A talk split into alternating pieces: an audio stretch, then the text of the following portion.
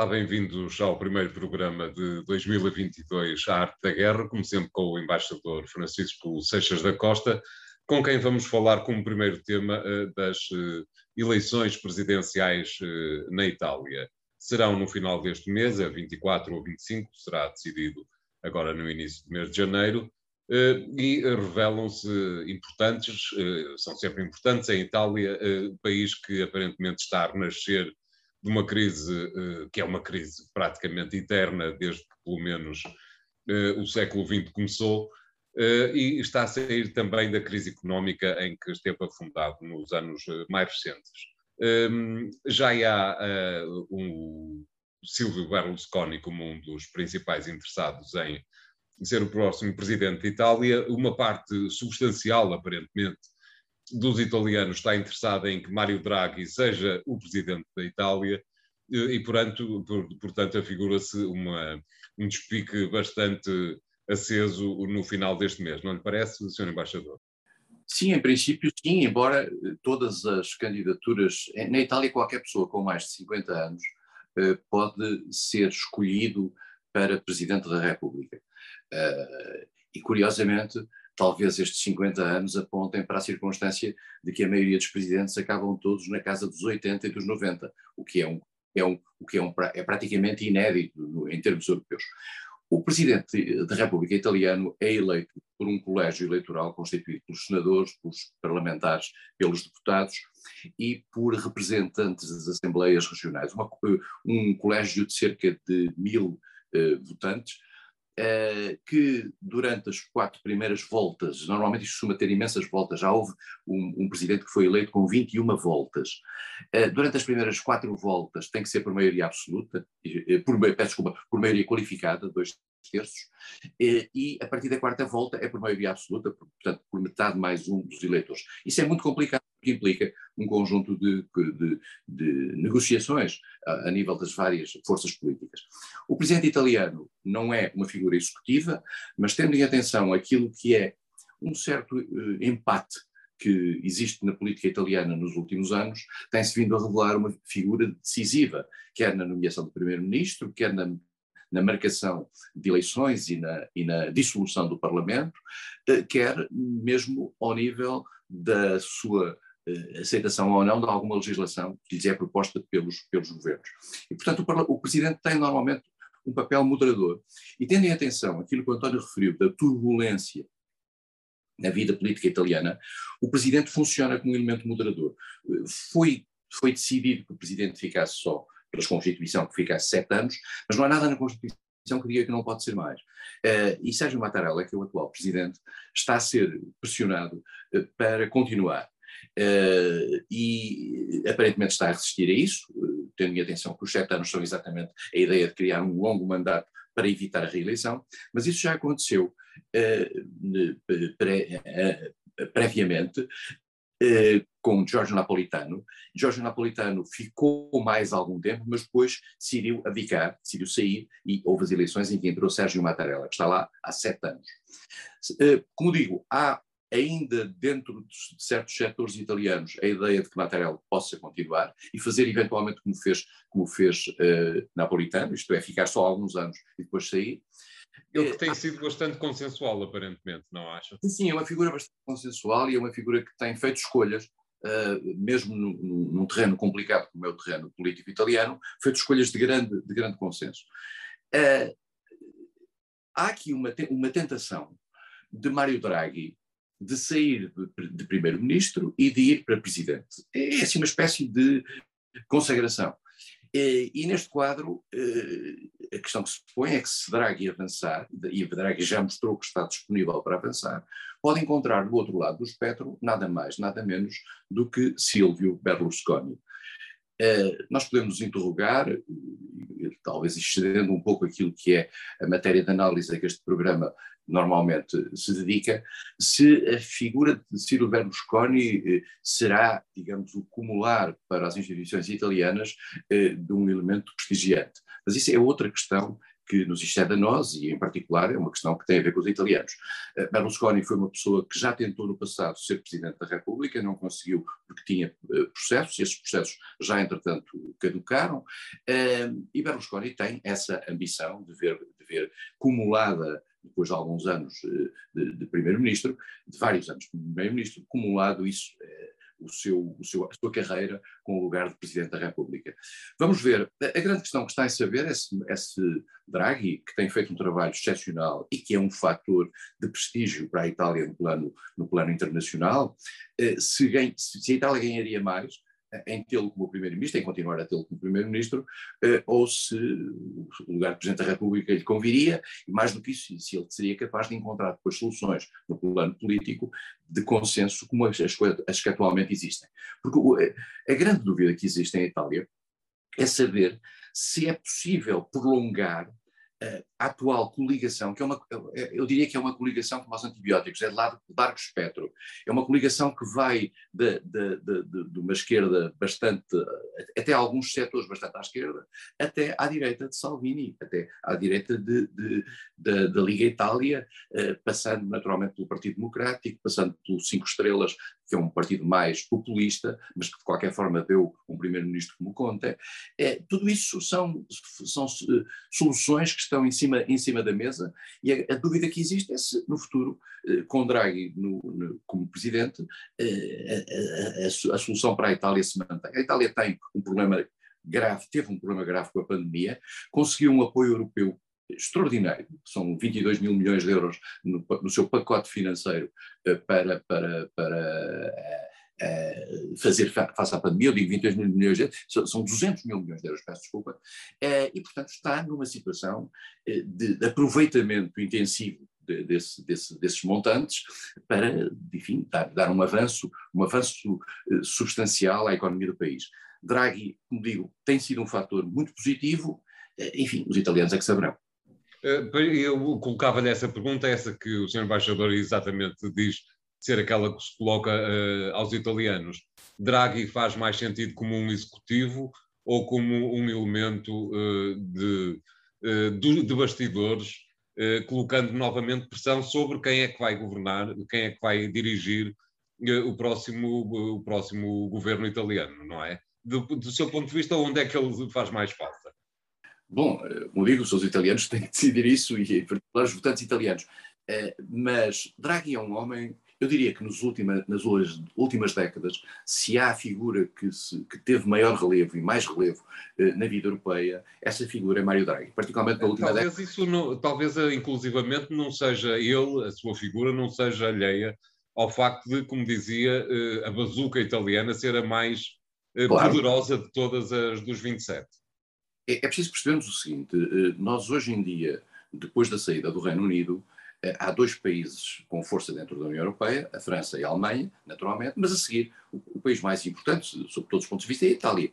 E a Itália, eu diria que inclusivamente foi durante algum tempo, e terá sido, esta é uma opinião muito discutível, eh, uma, uma eh, digamos, uma proteção para nós, se eu posso dizer, para Portugal, tendo em atenção que uma eventual saída da Itália do euro desencadearia naturalmente a saída de países mais frágeis, como era o caso da Grécia e, e de Portugal, um, e a Itália, o facto da Europa se ter empenhado em defender eh, a Itália e em particular ter, ter, ter, com isso acabado por ligar-se a uma ação de natureza comum que protegeu os países do sul da Europa, particularmente aqueles que estavam em situação mais complexa face ao euro, eh, como era a Grécia, como era Portugal, como era a Espanha, a Itália acabou por ser uma espécie de escudo protetor. E Draghi teve aí um papel absolutamente extraordinário, eh, porque soube jogar com essa carta fundamental em matéria financeira, monetária e financeira, que é a confiança. E ao ter dito aquela frase que ele disse, eu protegerei o euro, o que é que tenha que se fazer, isso foi uma coisa fantástica. E foi isso depois que o levou para a Itália, e foi isso que os italianos também, ao escolherem-no, pensaram: temos aqui a melhor carta para jogar no terreno europeu. E, e Draghi soube fazê-lo e sabe fazê-lo dentro do Conselho Europeu e conseguiu ter aí, digamos, um pacote de medidas extraordinário para a Itália, que a Itália tem que aproveitar uh, de uma forma completa. Eh, de alguma forma, é, é preciso recordar que o fim do último governo Conte foi exatamente porque os partidos da coligação não se entenderam um, no que tinha a ver com a gestão da bazuca que na altura estava prestes a chegar. Uh, é possível que venham a encalhar todos outra vez nesta questão, não lhe parece? E temos que pensar numa coisa: é que esta discussão sobre Draghi ou sobre Berlusconi, uh, ou a continuidade de Mattarella, ou a vinda de outras personalidades, no passado já houve quem votasse em Sofia Loren e, e Francesco Totti nas eleições italianas, porque o voto é secreto. Aqui é uma espécie de conclave. Funciona ali aliás, no Quirinal, que era o um antigo Palácio dos Papas. E, portanto, a votação vai ter. O, o lugar do Primeiro-Ministro, desculpa, é, é, é, um antigo Palácio dos Papas. E, portanto, eh, a votação pode ser muito, muito, muito aberta. E, e, e há, uma, há, uma, há uma sensação que este debate, que vai acabar por ser um debate político e político-partidário, poderá funcionar como um fator divisivo eu diria, a contraciclo daquilo que é o sentimento de unidade nacional que está subjacente ao governo atual.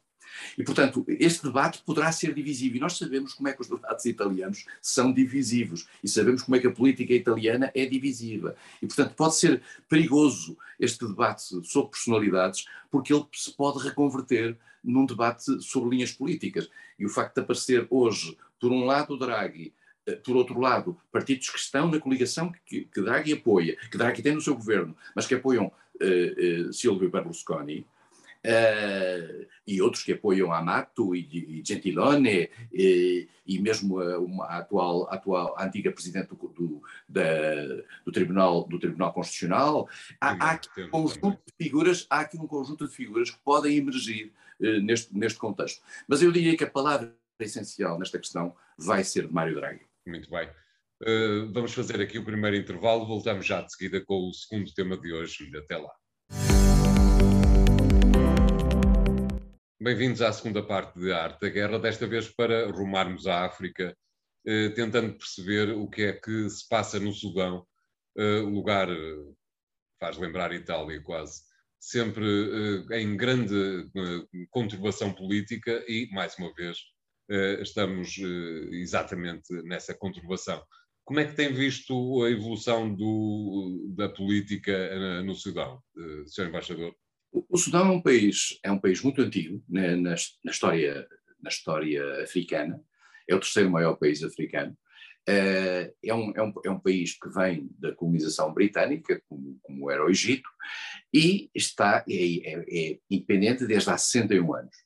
Desde, julgo que em 53 anos desses 61 anos, o Sudão esteve em mãos eh, militares, o que também já dá uma, uma certa ideia daquilo que é a instabilidade do país.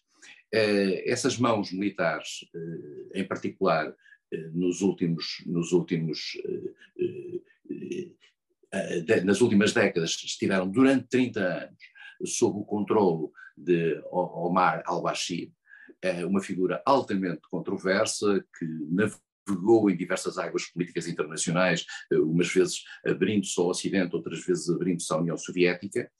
Eh, fez a certa altura uma deriva islamista eh, que provocou, que provocou a própria divisão do país, porque o país não é unitário, é o país que tem, tem, tem populações muçulmanas, mas tem populações uh, de, de animistas e, e, e, de outras crenças, uh, o que acabou, no fundo, por provocar, ser um dos fatores que provocou a, a, a secessão do sul do país, uh, com a criação do Sudão do Sul, que é um país que é um país novo, contrariamente a um país que, que, aliás nasceu, tal como a Eritreia, que é um, que é um vizinho do Sudão, nasceram contra a regra que a, organização, a antiga Organização da Unidade Africana, hoje União Africana, tinha criado de respeitar as fronteiras do colonialismo. Isto é, elas são tão más, de, em função, e são, algumas são desenhadas artificialmente, mas no fundo é a única maneira de manter unido alguns países. Ora bem, esse, esse princípio quebrou-se eh, já, já no passado e o Sudão do Sul é um dos casos típicos.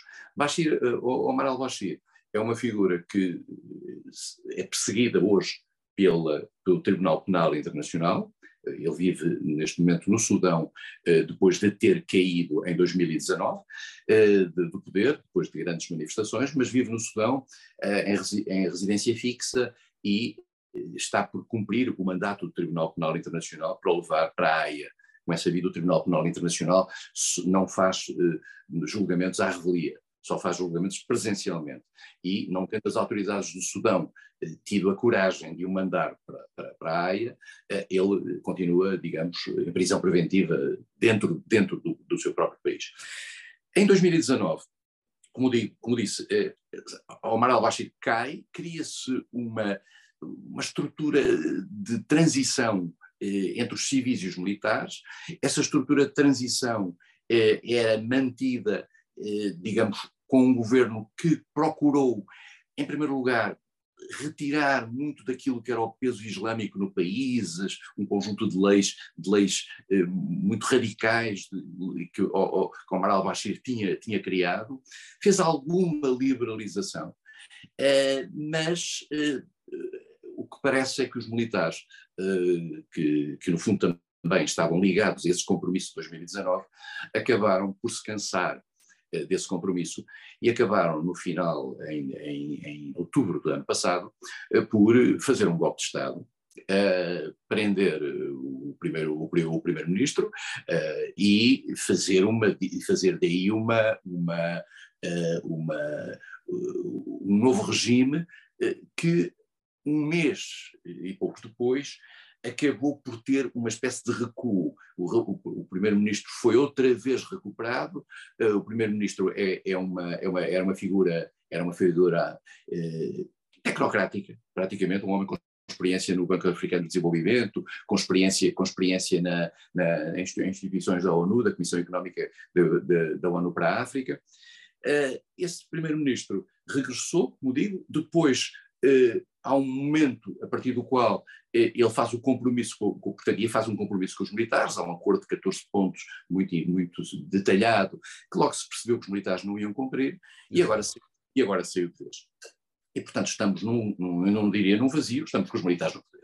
Uh, pura e simplesmente, uh, e veremos em que medida é que a comunidade internacional tem força para pressionar esses militares. A situação é grave no, no, no Sudão, porque tem havido violência constante eh, no dia a dia do Sudão. O Sudão passa por um período complicado sob o ponto de vista pandémico, passa por um ponto de vista complicado sob o ponto de vista económico, há, há, há uma subida dos preços da, alimentação, eh, há um forte desemprego, eh, há um desinvestimento internacional completo, como é, como, como é óbvio, e, portanto, no fundo, os militares temiam, ao que parece, e temem, ao que parece, eh, que os seus privilégios pudessem ser postos em causa, porque trata-se de uma clique que está montada há décadas eh, no Sudão.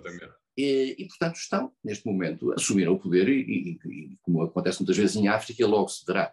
É, é, veremos também em que medida é, que os países ocidentais e os, os, os países não ocidentais se colocam perante o Sudão. E, em particular, há quem diga que que, o, que, que os Estados Unidos poderão fazer uma forte pressão eh, sobre os militares, mas o que acontece, aconteceu uma coisa quase caricata que a política internacional tem, o, o enviado especial do, do Estado, da, do, do, governo americano para o Sudão falou com o general no dia em que ele fez o golpe de Estado e foi dali para o Golfo, e quando chegou ao Golfo recebeu uma chamada telefónica a dizer que tinha havido golpe de Estado. Portanto, das duas uma, ou há suspeita que que, que, teria incentivado o golpe de Estado, o que, não, o que não é plausível, tendo em conta a posição americana tradicional nesta matéria, eh, no caso do Sudão, é, ou por simplesmente foi enganado e prova também a fragilidade daquilo que é a capacidade de influência do State Department eh, nas questões africanas mais importantes.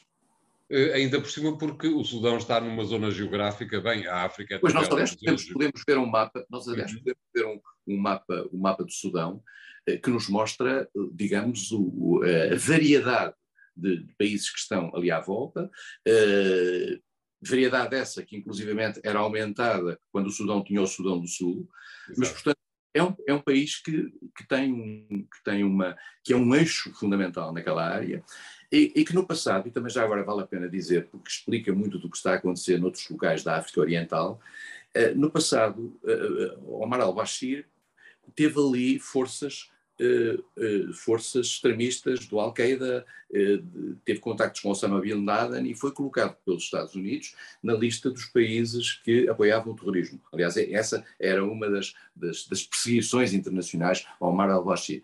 Mas vê-se pelo mapa a quantidade de países que são, que são vizinhos e, e, e a instabilidade que isso naturalmente pode, pode provocar. Exatamente, e era isso exatamente que eu estava a pretender dizer. De alguma forma, eh, a instabilidade no Sudão eh, extrapola as suas próprias fronteiras e acaba por determinar uma instabilidade bastante mais alargada em termos geográficos do que aquela que é eh, que são as simples fronteiras internas do próprio Sudão, não lhe parece? É, até porque é, em África, António, a maioria das fronteiras não são fronteiras guiadas. Exatamente, são exatamente. Exclusivamente se encontram num lado e do outro da fronteira, precisamente porque são fronteiras do colonialismo, eh, eh, populações da mesma etnia. E, portanto, há uma similitude maior, às vezes, entre populações de um lado e do outro lado da fronteira do que relativamente a outras etnias que vivem no próprio país. Exatamente. Cria uma diversidade Uh, e, e, em particular, porque o poder central, muitas das vezes, não tem uma capacidade em África de se exercer a nível local e, e mantém-se, particularmente em alguns países africanos, algumas lideranças locais, uh, dos mais velhos e até de, de, algumas estruturas ligadas a fatores religiosos ou fatores étnicos, isso faz com que haja uma espécie de competição em termos de influência, e, e, quase sempre os poderes centrais procuram captar essas lideranças locais, mas nem sempre isso acontece. E, portanto, há, há a probabilidade da porosidade das fronteiras é, é muito grande, e, e, e, em particular agora, nos últimos anos, com esta nova onda do islamismo, eh, e em particular do islamismo radical, eh, com todo o seu caráter proselitista eh, e de, eh, de, de, criação de adeptos um pouco por todo o lado, numa espécie de internacional islamista, acaba por ter um efeito que faz com que os países não controlem a própria dinâmica dentro das suas fronteiras. Claro. Vamos ficar por aqui nesta segunda parte de Arte da Guerra. Voltamos já de seguida, mantendo-nos em África, para a terceira parte. Até lá. Bem-vindos à terceira parte de Arte da Guerra. Eh, vamos manter-nos em África, desta vez na Líbia. Eh, o país não conseguiu, o país, eh, as organizações que estão neste momento no país, nomeadamente a ONU, não conseguiram organizar eleições que deviam ter ocorrido a 24 de dezembro passado. É possível, mas não é certo que possam ocorrer a 24 de janeiro próximo. Uh, a pergunta que se coloca é, depois de o Ocidente ter antecipado uma, uh, um futuro muito promissor para, para a Líbia, depois de uh, tudo ter feito para acabar com Gaddafi em 2011, o certo é que mais de 10 anos depois a Líbia encontra-se no mesmo sítio onde estava em 2011, isto é, num caos absoluto, não lhe parece? António, em 2011 as forças internacionais sob mandato das Nações Unidas, e convém dizê-lo neste particular, eh, intervieram na Líbia para proteger aquilo que parecia ser, e, tudo, e tudo indicava que era, o ataque que Gaddafi estava a fazer à parte eh, mais oriental eh, da, da Líbia, à Cirenaica, e procuraram, nessa altura, enfim, travar o, o, avanço das forças de Gaddafi, conseguiram presença internacional com forças do, do Reino Unido e da, e da, França, eh, com países árabes também, alguns países árabes envolvidos, eh, com a cobertura dos Estados Unidos e com a colaboração também da Itália, fizeram essa operação. Depois fizeram essa operação, eu costumo dizer como se faz uma obra de construção civil, isto é, já agora acaba-se com Gaddafi. Não estava isso no mandato. Eh, e a Rússia, que tinha dito que sim ao mandato, ou pelo menos não se tinha oposto ao mandato quando ele passou pelo Conselho de Segurança, sublinha sempre isto. Não era suposto que Gaddafi, que Gaddafi fosse perseguido e preso e que acabasse o regime de Gaddafi. Diz-se, ah, mas eh, era, era saudável para a criação de condições na Líbia que Gaddafi, um ditador eh, feroz, pudesse sair. Bom, mas ou há direito internacional ou não há direito internacional. E, na realidade, a, a, a, resolução do Conselho de Segurança não permitia um regime change, a mudança de regime. Eh, isso foi feito, foi feito naturalmente, aliás, a Rússia aprendeu essa lição, e mais tarde, quando há uma tentativa de intervenção na Síria, a Rússia diz, nós lembramos do que é que se passou, Exatamente. Foi o caso da Líbia. E por isso mesmo opuseram-se à revolução na Síria. Uh, a questão está sempre em saber se vale a pena tirar um líder uh, que esteja um ditador uh, na, na, na, na, expectativa da criação de um caos, ou se haverá sempre que jogar na possibilidade do regime evoluir democraticamente. Não evoluiu. Pronto, a questão é simplesmente essa. Depois de 2011 foi o caos, uh, o, o, país foi-se dividindo uh, no início com imensas tribos e grupos com intervenção internacional. Há neste momento 20 mil Uh, isto é uma avaliação, uma avaliação ocidental, 20 mil estrangeiros a operar militarmente na, na, Líbia. Estamos a falar de russos da, da, da, daquela instituição Wagner, da companhia, companhia de segurança Wagner, mas também estamos a falar de sírios, de trazidos pela Turquia, eh, de mercenários vindos do Tchad, eh, vindos da, do Mali, eh, vindos da Argélia, há uma, uma, multiplicidade de gente. No fundo, o que é a realidade de Líbia hoje está partida ao meio, e, e, nós temos, aliás, um mapa onde isso pode ser mostrado. De um lado está, do lado oriental, à direita do mapa, estão as forças uh, digamos, está a capacidade de intervenção do, do, general Haftar. O general Haftar é uma figura que trabalhou com Gaddafi e depois nos anos 80 se, se separou uh, e eh, hoje, digamos, domina grande parte do território líbio, como se vê, e em particular domina zonas importantes eh, que têm a ver com as linhas dos oleodutos, e é a parte, é a parte petrolífera que está também muito por trás desta questão da Líbia. E, e depois, tem muitos amigos em Paris. Exatamente. E depois há, na parte ocidental, o governo de Trípoli, que é o governo que é, é um governo frágil, reconhecido pelas Nações Unidas, eh, reconhecido pela generalidade da comunidade internacional e representado na ONU como tal, e que a ONU procura manter como uma espécie de referente para qualquer solução. O António referiu já este, esta hesitação face às eleições. As eleições na Líbia já deviam ter decorrido em 2018, depois passaram para 2019. Entretanto, foram adiadas para 2021, não puderam ter lugar, estão apontadas para o dia 24 de janeiro de 2022, o dia das eleições italianas também. Uh, e uh, há muitas dúvidas sobre se vão realizar estas eleições ou não. Uh, os candidatos que surgem a estas eleições, uh, alguns deles são aquilo que se chama uh, Fishing for Trouble, quer dizer, um deles é o general Haftar, que dirige precisamente o grupo que, que, toma conta da parte oriental, a, Tripolita, a, a, a Cirenaica da Líbia. O outro é o filho de Gaddafi, Said Gaddafi. Eh, que esteve condenado eh, e que agora uma decisão judicial dentro de Trípoli autorizou que ele concorresse às eleições. Uh, outra figura é Ed Beiba, que era uma figura que tinha sido encontrada, é um, é um, é um homem de negócios de Misurata, que é uma localidade do Ocidente, junto à costa, que tinha sido encontrado como um primeiro-ministro de um governo de transição uh, e que tinha dito que não queria, que não ia queria ser presidente, mas agora aparece como candidato à presidência. Mas aparecem 70 e tal candidatos à presidência, dos quais 25 foram afastados, alguns foram recuperados. Por outro lado, a, a, os termos de referência na base dos quais se, vai fazer, se vão fazer as eleições, para as quais estão inscritos 2 milhões e meio de, de, de, de líbios, eh, estão ainda muito vagos. E, portanto, as condições para estas eleições são muito problemáticas. Por outro lado, havia também a ideia de fazer uma Constituição antes das eleições, havia, mas isso implicaria quase umas eleições. Uh, havia a ideia de fazer ou não umas eleições legislativas simultaneamente com as eleições presidenciais. Tudo isto está muito vago. Uh, há um shuttle permanente entre aqueles que falam com o governo em Trípoli e aqueles que falam com o general Haftar. Houve reuniões uh, em Tobruk há poucos dias. Uh, o general Haftar, todos nós sabemos que tem apoios uh, do Egito, que tem apoios da, da França, que tem apoios da, da Rússia.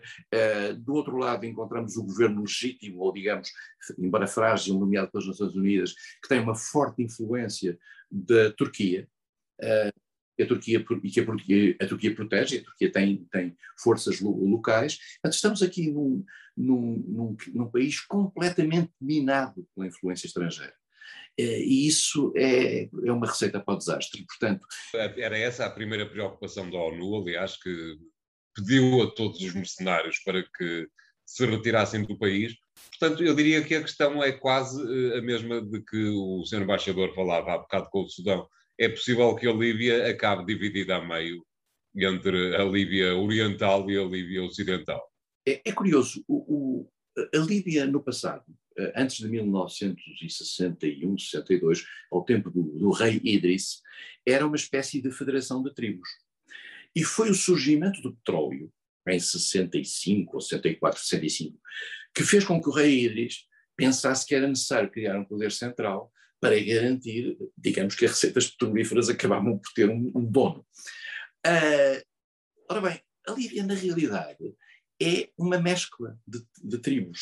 A Líbia não tem uma identidade nacional, muito para, mesmo para além daquilo que Gaddafi procurou dar-lhe, não tem uma identidade e, e, própria e está muito polarizada pela sua vizinhança. E, e, há um ponto importante: a Líbia hoje é desestabilizada por gente que vem de fora. Mas nós temos que perceber o que se passou depois de 2011, eh, quando Gaddafi caiu, e quando as armas, a Líbia estava extremamente bem armada, a Líbia é um país muito rico, tem petróleo e, era um país muito, muito bem armado. Essas armas estão hoje a, a ser o fator de estabilização no Sahel. Foram armas que foram para o Mali, que desapareceram naqueles desertos lá por baixo. Eh, e, portanto, a Líbia foi ela própria um fator de desregulação. E, por outro lado, e por isso é que a Europa não se desinteressa tanto pela Líbia, a Líbia é hoje o grande centro digamos, de passagem daquilo que são os fluxos migratórios que vêm da, da, da África subsaariana claro. e que chegam às costas da Líbia. Por isso é que, por exemplo, nós lembramos os acordos que Berlusconi tentou fazer com Gaddafi, bilateralmente, para prevenir a ida dos barcos que vão, porque a Itália é, digamos, o primeiro objetivo desses países, que é o mais, é o mais próximo. E, portanto, a Líbia hoje, até sob o ponto de vista de fluxo migratório, uma grande preocupação para a Europa. E por isso mesmo, eh, digamos, os europeus não se desinteressam pelo futuro da Líbia, independentemente, enfim, no passado, uh, terem estado lá como potências coloniais. Eh, talvez daí a estranheza que causa o facto de haver um país europeu, a França no caso, que está empenhada em que uma das partes ganhe e a União Europeia parecer estar menos certa sobre quem é que há de apoiar. António, a questão é sempre esta, é saber o que é que está por trás e quais são os interesses que se mobilizam. E há interesses de natureza petrolífera que, estão, que são muito claros. É, mas nós vamos provavelmente assistir, eu não sei como é que a situação vai evoluir eh, na Líbia nos próximos dois meses, mas nós já tivemos o anúncio esta semana de que eh, Erdogan, eh, que apoia o general Haftar, vai à Arábia Saudita em fevereiro e provavelmente este circuito, digamos, de ligação das duas alas sunitas, a ala sunita que é titulada para a Arábia Saudita e a ala sunita que é titulada pela Turquia, que tem uma posição diferente relativamente ao, ao, à situação interna líbia, vão ficar em diálogo. Uh, e, portanto, há, aqui, há coisas aqui a mover que já escapam, eu diria, ao próprio controlo claro. ocidental e ao próprio controlo europeu em particular. Claro. Eh, vamos ficar a observar, porque com certeza voltaremos a falar da Líbia eh, dentro de algumas semanas. Eh, entretanto, o programa Arte da Guerra de hoje fica por aqui. Até para a semana, quando voltaremos com três novos temas. Até lá.